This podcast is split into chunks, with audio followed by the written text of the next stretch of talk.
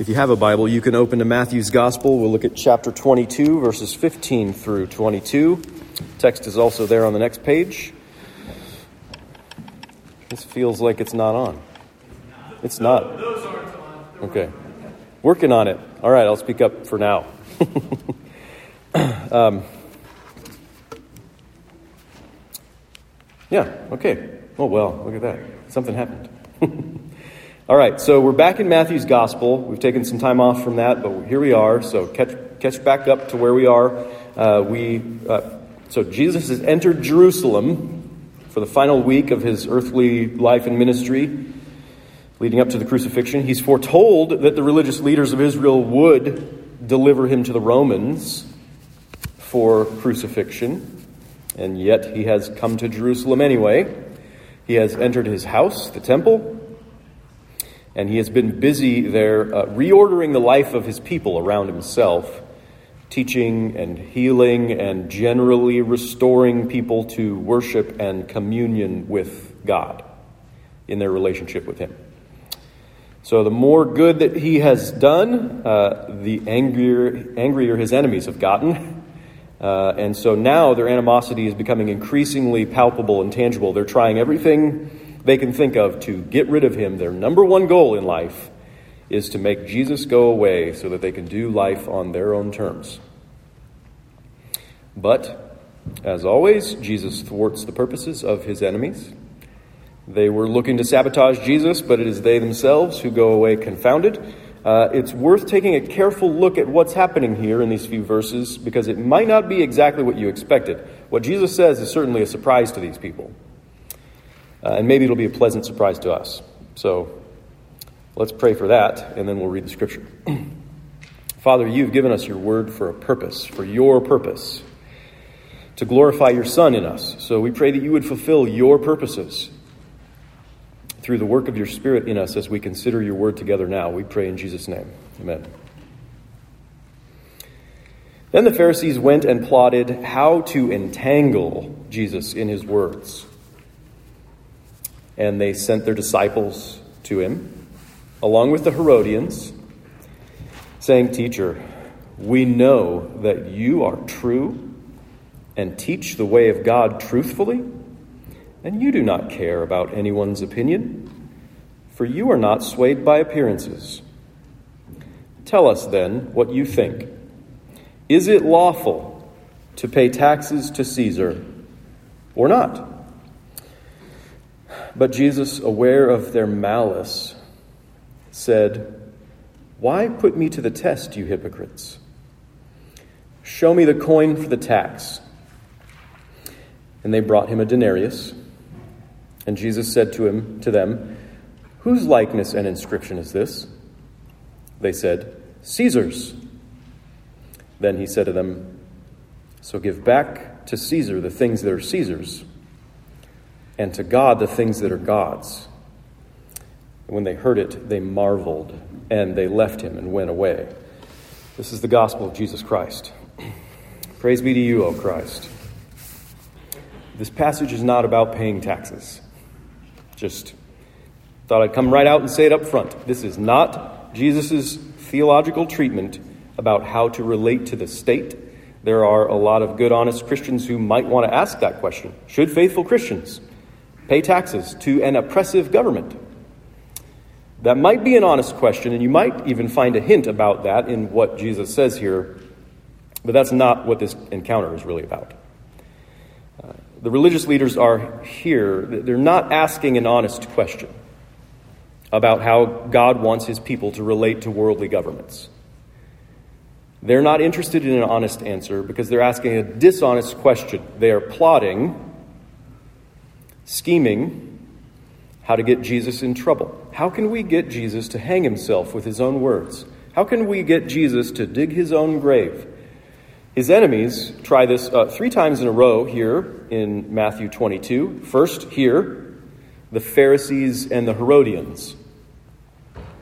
I'll explain that in just a minute, who, who they are. Uh, the Pharisees and the Herodians are conspiring together against Jesus. Then in the next passage, we'll talk about next week, the Sadducees give it a try, and then in the following passage, the Pharisees and the Sadducees uh, team up, right? Try to uh, trip him up together.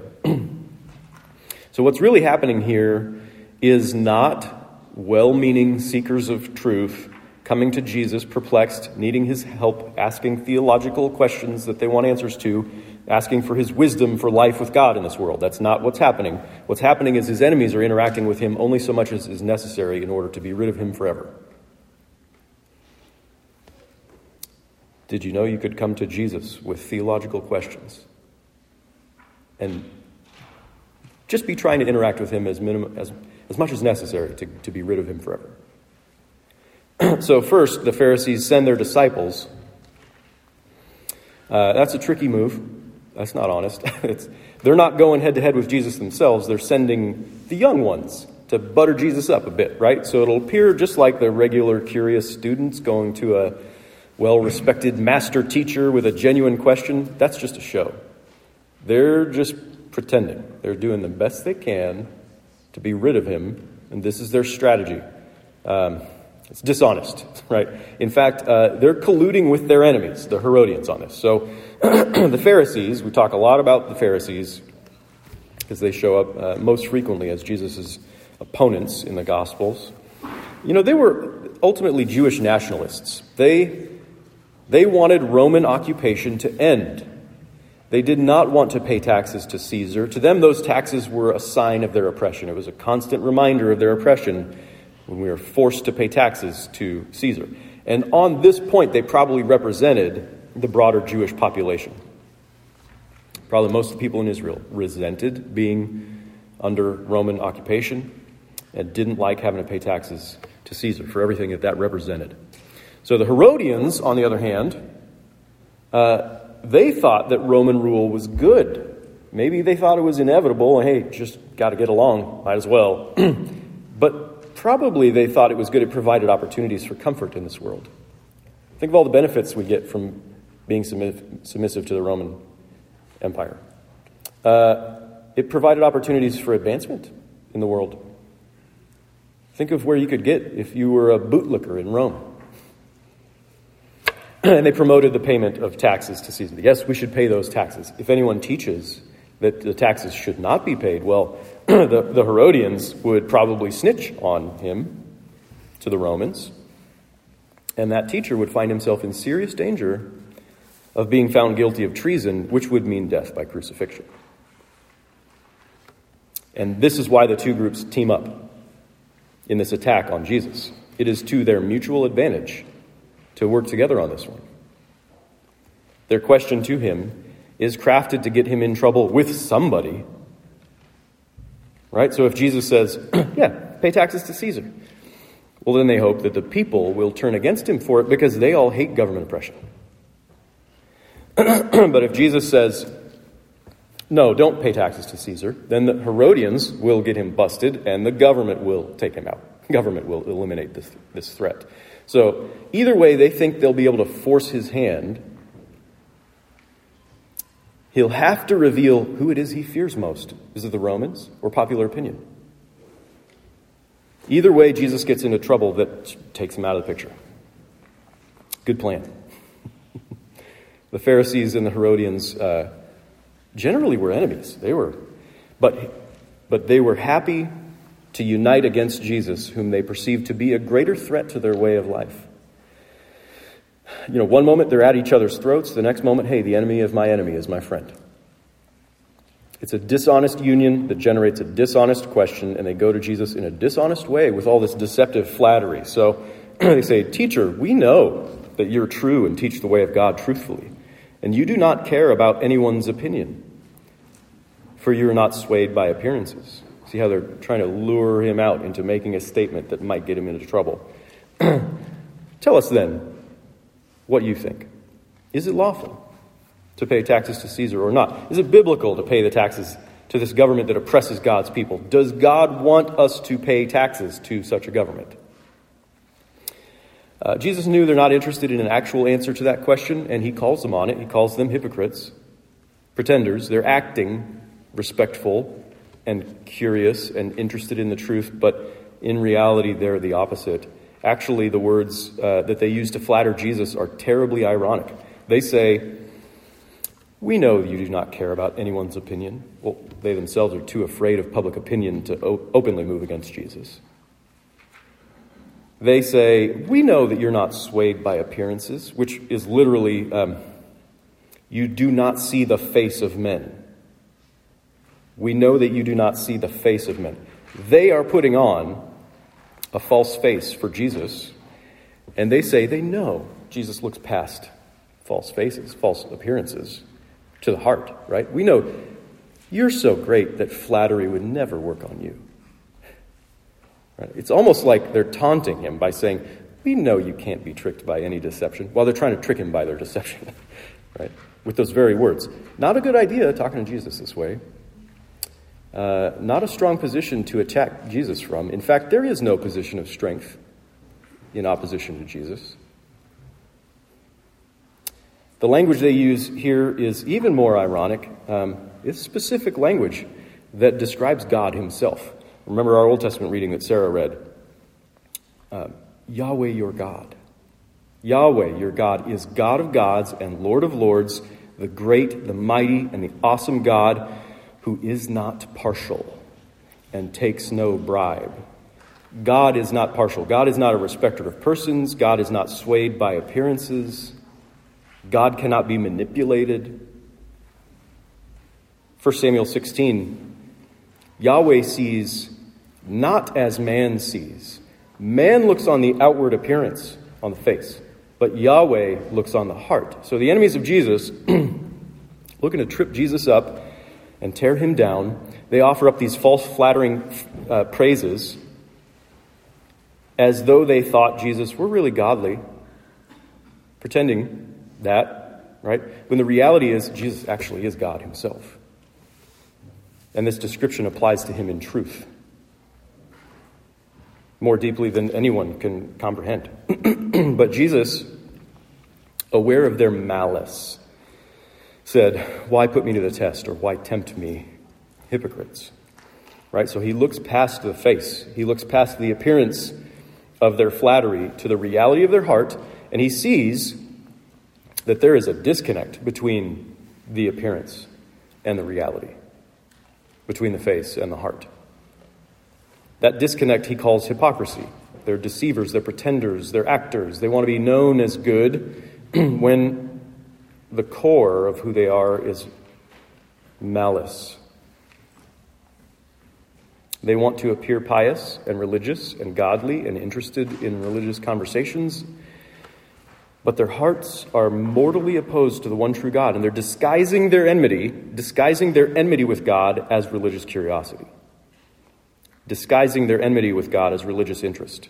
They pretend to come to Jesus with an honest question, an honest theological question about the intersection between theology and politics. You know? But the whole thing is dishonest. It's born of their hatred for Jesus. They're testing him and they're tempting him, which is language that is um, used specifically to describe what the devil himself did to Jesus. And this is what's really going on. This is what Jesus really addresses with his answer to their question. The question about taxes is just the arena for the conflict, right? Uh, the opportunity here that Jesus sees is an opportunity to address their enmity with God. And that's what this conversation about taxes is. It's an opportunity for Jesus to address their enmity with God. Show me the coin for the tax he says. And they brought him a denarius. And Jesus said to them, Whose likeness and inscription is this? They said, Caesar's.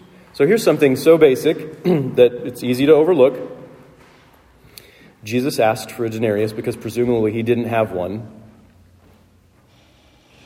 but his enemies did. Now, many Pharisees would have said at the time that the denarius was an idolatrous coin because on one side of it, there's this picture of Tiberius with the inscription Tiberius Caesar, which is a way of saying he's the emperor, he's the Lord, son of the divine Augustus. And on the other side is a picture of the Roman goddess of peace, Pax, with the inscription High Priest. So Caesar was claiming to be the Lord, the Son of God, and the high priest of the deity who brings peace to the world. Uh, this is language that Christians obviously recognize as applying to Jesus, the true Messiah, even the one true God himself in the flesh. So Caesar's claim is in direct opposition with God's claim and, and the, the claim of the Messiah. This is the height of idolatry, what's being claimed on that coin, front and back. All of this idolatry is summed up perfectly on the denarius, which is why actually most commentators point out that the pious Jews often objected to even carrying the coin, didn't want it in our pockets or our coin purse or whatever it was. Um, even using the coin. They didn't want to do it because it represented that kind of idolatry. So, uh, but, but here, you can see mine, Jesus. You can see my coin. Right? So, R.T. France says that pious Jews objected to the idolatrous coin. If they were using the emperor's idolatrous coinage, they could hardly object to paying the tax. Right? That's probably the mindset that's being exposed here by the fact that they have one of these coins whose likeness and inscription is this they said, Caesar's. Then he said to them, So give back to Caesar the things that are Caesar's, and to God the things that are God's. So the coin came from Caesar as the leader of the Roman emperor worship cult. The coin represents Roman rule, the coin represents Pax Romana, right? Peace through fear and death. The, the coin represents the way of worldly power that addresses threats with crucifixion. The coin bears Caesar's image, represents all things Caesar. The coin belongs thoroughly to Caesar and his ways. If he's asked for it, give it back to him. And while you're at it, God has asked for you to give back to him what belongs to him. That's what this is about. This is not about paying taxes or navigating your relationship with the state as a faithful Christian. Maybe there's a hint, an assumption here that, yes, sure, paying taxes is is fine, right? But, but clearly, Jesus is being dismissive of that question as not the real question. The, the talk about taxes is just the build up to the real issue, you, uh, the real issue at hand. Religious hypocrites use the appearance of piety to keep Jesus away. In truth, they're like the wicked tenants in the parable Jesus has just told uh, in the last chapter of Matthew's gospel, the wicked tenants who violently refuse to give back to God what belongs to him. They refuse to acknowledge that they belong to God, even though these are the most upstanding religious people in the land. They refuse to acknowledge that they belong to God. They don't want to belong to God, not to the one true God, not really, despite appearances, despite the face they put on. Jesus looks past the face that they're showing him to the heart, and he calls them to embrace belonging to God. Embrace belonging to God, and then to give back to God what really belongs to him.